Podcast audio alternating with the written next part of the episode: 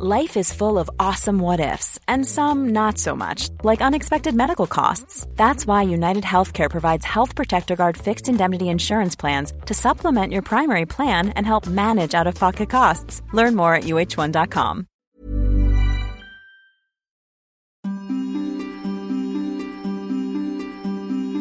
From the Financial Times in London, I'm Matthew Vincent, and this is FT Investigations. The collapse of Carillion last month highlighted the government's reliance on private companies to provide public services and build infrastructure projects. And at the same time, it brought to light some of the worst failings of the scheme known as PFI. These corporations, Mr. Speaker, need to be shown the door. We need our public services provided by public employees with a public service ethos and a strong public oversight.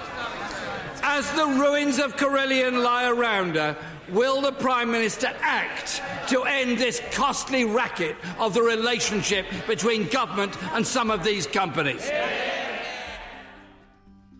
That was the opposition leader Jeremy Corbyn describing the relationship between government and some PFI companies as a costly racket.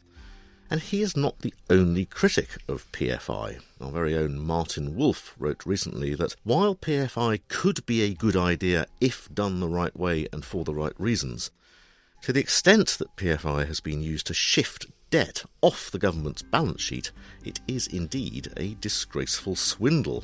Well, I'm joined in the studio to debate this question and many others by the FT's Jonathan Ford and Gill Plimmer, who've written a series of articles investigating Britain's privatisation model, and by Alex Jan of global engineering company Arup. We'll also be joined down the line by Labour MP Stella Creasy. Jonathan, if I could start with you. It's about I think, more than 700 hospitals, schools, and military establishments in the UK that have all been built using private finance rather than direct government funding. PFI, of course, was designed by John Major's Conservative government, but has been continued by parties of both persuasions. Why do you think PFI schemes have had so much appeal for all the governments that have used them?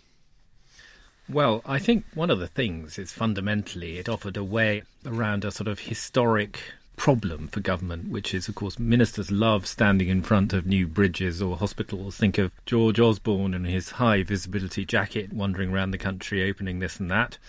But there was a historic aversion that the government, particularly the Treasury, had to funding public investment. And essentially, PFI was a sort of get out of jail card, or so it seemed. It allowed the government to renew lots of infrastructure at a time when it was looking pretty clapped out in the late 1980s and early 1990s, and also a time of public spending constraints without piling upfront costs on the public purse. And there are two sort of perceived benefits. One is, I'd say, respectable, and the other is a bit of a accounting boondoggle. The respectable one is that it allows government to limit costs and transfer the risk of big projects to the private sector. That's a benefit. But the other side of it is that it keeps borrowing off the national debt, which was the other big appeal. And to my mind, that is a somewhat artificial benefit. It also comes with a real cost contracts can last a very long time with the private sector and can be very inflexible. So, if we think about the stories we've read over the years about light bulbs being changed in the Treasury, which is a big PFI scheme since about the early 2000s, at a huge cost of sort of £200 a light bulb or whatever. And obviously, you have to pay the higher returns demanded by the private sector, so there have to be real efficiencies.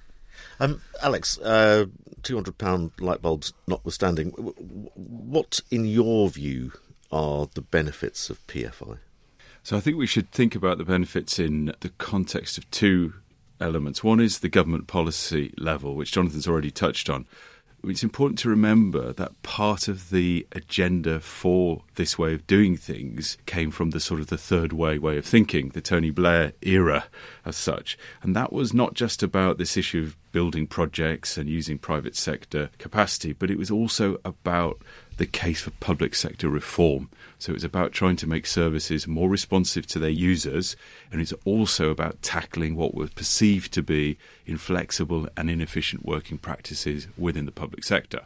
So that's kind of at one level where these things were very important. At the more project orientated level, I'd say there are probably three or four key benefits that are at least aspired to, even if they're not always delivered. One is that we've already heard about how it brings more capital into the provision of infrastructure, and that we've, since the war, had this general disposition against big government in the UK. So it helps with that at one level. The other thing it does is it brings incentives for efficiency and innovation from the private sector in how they deliver services. And as long as they're able to keep some of those gains and the state benefits from that, you could argue that's a fair and equitable way of doing things. And then the other thing is, it kind of reveals the real cost of providing infrastructure and public services. So long term assets are maintained, renewed, and indeed returned in good order under these contracts. And I think part of the problem we have is that it's sometimes hard to compare that with the public sector where those costs are not revealed. Jonathan, if I can just go back to one of the points you made about the transfer of risk and the fact that this was one of the arguments in favour of private finance. Has that really been the case with PFI projects? Well, I think it's a question of the risk that is being transferred. I think in some cases it is easy or it's certainly possible to transfer risk reasonably efficiently, like construction risk of building schools, hospitals, what have you. The bigger issue, to my mind, when you look throughout the life of a project, because clearly it doesn't end with the construction process. There's then, as Alex has said, the maintenance, the preservation and operation of the asset for whatever years 25, 30 years. And then it requires the government and its lawyers to be pretty smart about identifying what uses they're going to be for this building. Will technology change? Will demographics change over this long period? Because clearly, if they are unable to identify these big shifts, or even small ones, they can end up quite seriously out of pocket because the whole purpose of these contracts is, in effect, to penalise the government as the contractor if it doesn't stick to whatever the agreed course is of the contract. So I think it's a mixed picture, I would say. What does the collapse of Carillion tell us about the mix and the transfer of risk? Well, I think it tells you that as Carillion is now in liquidation, and one of the reasons why it's there is that it made a mess of one of the contracts, the Royal Liverpool University Hospital, that there was a degree of risk transference in its case. Stella, if I can bring you in here, what do you think the Carillion episode tells us about PFI and the use of private companies generally? I think it tells us not to get bogged up in um, ideological arguments about this, but actually to follow the money. Look, the problem nobody's talking about with PFI is it's an incredibly expensive way to borrow to build. And one of the reasons it's expensive is this idea that you were transferring the risks that might come from building something to the private contractor. What the Carillion example does is it blows apart the myth that you are transferring risk. Because there's a very simple truism here. The state isn't going to let hospitals and schools that it has commissioned go bust or get closed. Indeed, we've got PFI empty schools that we are paying for because we've committed to them. So we always pay our bills. So this is why this is the hire purchase agreement for the public sector. We pay over the odds for credit for buildings that I have to say actually there isn't a lot of evidence that the standards of maintenance have been better than they would have been in the public sector. And the question we have to ask ourselves, especially in the light of Carillion, is is it worth the cost? And on the whole, what the National Audit Office research shows is that it's not. Well, let's have a closer look at this very issue of costs and what the National Audit Office report last month did show. Gill, it suggested the public uh, was not getting value for money for these contracts. What do you think the significance of the report is? Well, the NAO report decided that there was no clear benefit in using PFI. It found that taxpayers were spending billions of pounds extra on hospitals and schools that were funding using it. In the case of schools, it cost 40% more than those that were funded directly by government, and for hospitals, it was 70% more. Jonathan, as we've discussed in this podcast series before, some of the financial engineering at play in these arrangements also ramps up the cost, certainly for taxpayers, while potentially benefiting shareholders through dividends, offshore holdings as well. Can you explain that particular issue and why it's come to light so much of late? Well, I don't think it necessarily puts up the cost. I think sometimes PFI can reveal that costs might be a little bit more generous than the public sector had intended. I think one kind of classic example of that would be the M6 toll road scheme where the contractor built the project for about 600 million and transferred it under a concession to, I think it was Macquarie. And within a few years, that scheme had been refinanced for roughly, I think, 40% more than the cost of construction. So the operator was able to effectively take 400 million away for not doing very much other than going to the bank. Now, you can argue that the public sector was remiss in allowing that amount of money to go wandering around. And I think we're now in a world where the government has attempted, I think, to address some of these issues by, for example, under the sort of reformed PF2 structure, encouraging the state, or the state will take stakes in projects. So if there is some hidden dividend in there, it will at least get to share in that. But there haven't actually been that many schemes under PF2, so it's very difficult to know whether that will be an effective mechanism of at least preserving some value for the state. Clearly, things sometimes come about which simply nobody foresaw, which is the risk transfer problem. Once you're locked into a contract, if it turns out it's a foolish contract, there's not a lot you can do to get it back.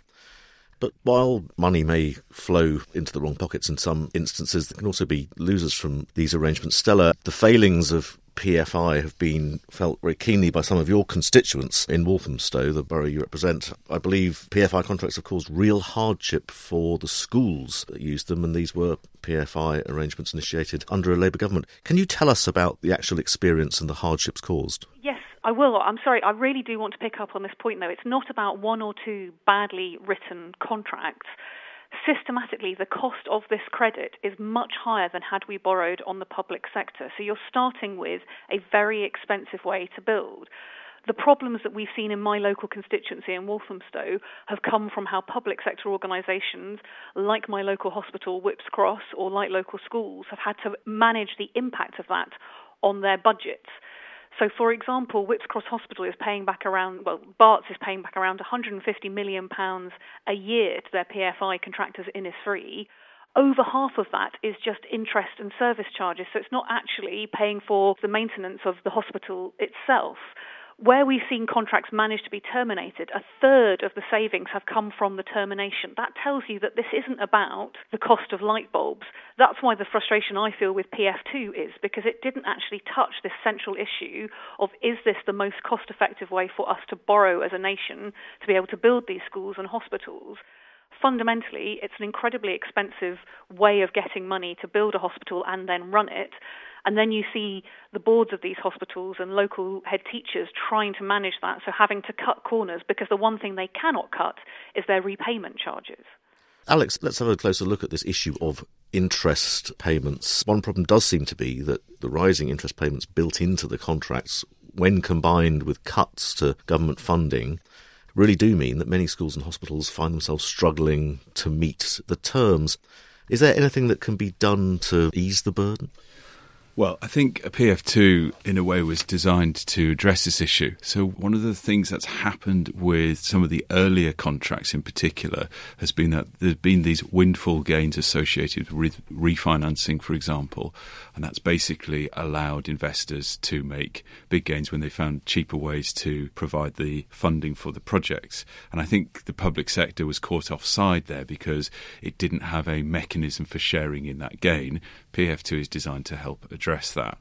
The other thing is, of course, that we've kind of touched on there's a two horse race going on here between whether or not private sector innovation and efficiency can outrun the cost of capital to these projects. And as has been pointed out by Stella Creasy, and this is partly with the benefit of hindsight, because government borrowing has been so cheap for such a long period, partly because of the financial crisis, it has made private sector finance look even more expensive.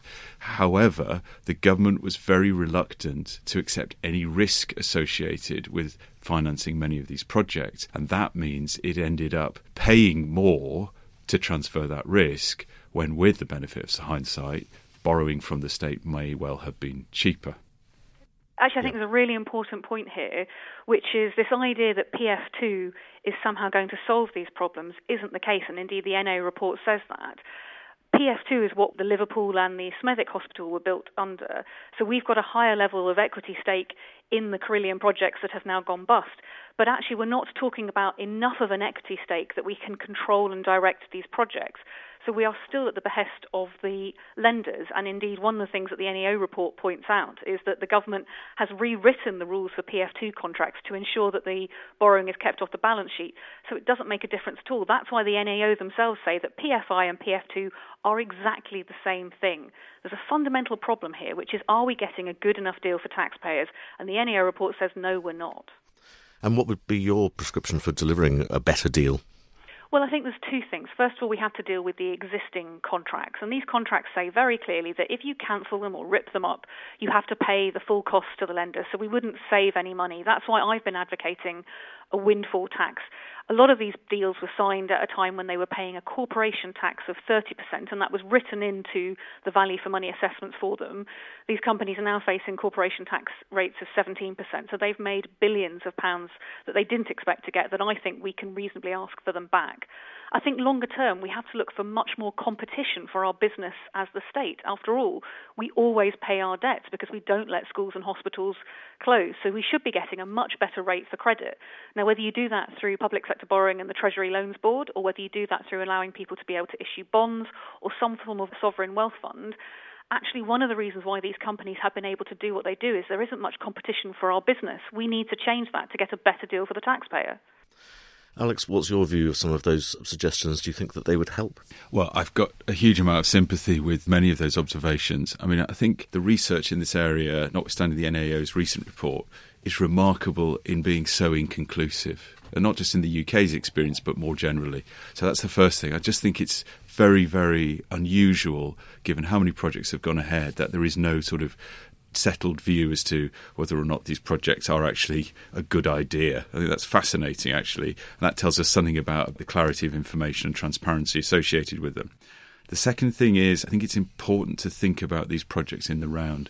We have to think of them in portfolio terms. There will always be some projects where there are problems and the government loses out. There'll be others where the government does quite well. I mean, in the case of the M6 toll road, there was no public debt, as I understand it, involved in that. The government effectively got a free road. Now, I know the people who were paying at the point of use to use it would not agree with that critique entirely, but, you know, there is a swings and roundabouts component. The other thing I'd say is from Arup's experience, in other countries, such as France and Belgium and Italy, there seems to be a more pragmatic approach to the way in which things like equity returns or windfall gains or indeed risks are shared between the state and the provider. And of course, the English system is much more adversarial.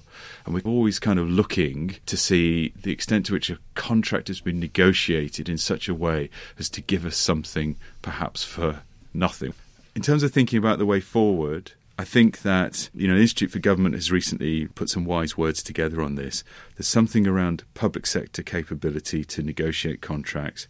I think there's something around transparency and improving that and having a, a stable pipeline. But I think the other thing is, you know, we should be pushing decision making and ways of raising finance down to local government much more. I mean, the Mayor of London has arguably been more successful at driving projects forward using a mix of public and private sector capital than some of these very large one size fits all national schemes. Jonathan, any final thoughts? I think one of the lessons I draw from this is that PFI has a function, but it's not necessarily suited to everything. And I think the sort of PFI schemes which are easier to justify are ones where there is clearly some sort of efficiency gain which the public sector wouldn't be able to have achieved on its own. And I'd give two examples, both actually in the defence sector. One is a naval stores base in, I think, Portsmouth, where effectively the government or the MOD outsourced this, and essentially it's putting supplies and stores on warships they outsourced it to a supermarket retailer, which actually, in many ways, you can see that there's a conceivable efficiency there. And similarly, I think the army uses large flatbed lorries to drive tanks and other vehicles around the country, outsourcing rather than keeping an enormous fleet to themselves, to outsource that to a business where they have a call on that capacity, but otherwise it's used for other private sector functions, seems to me to be, at least in principle, you can see as a taxpayer a potential benefit from those sort of deals. So they can work in some instances. Well, I'm afraid that's all we have time for, so my thanks to Jonathan, to Gill, Alex, and Stella. This is the last uh, in our series on Britain's privatisation model, but if you missed the first two, you can find them in all the usual podcast apps by searching for FT Investigations. Thanks for listening.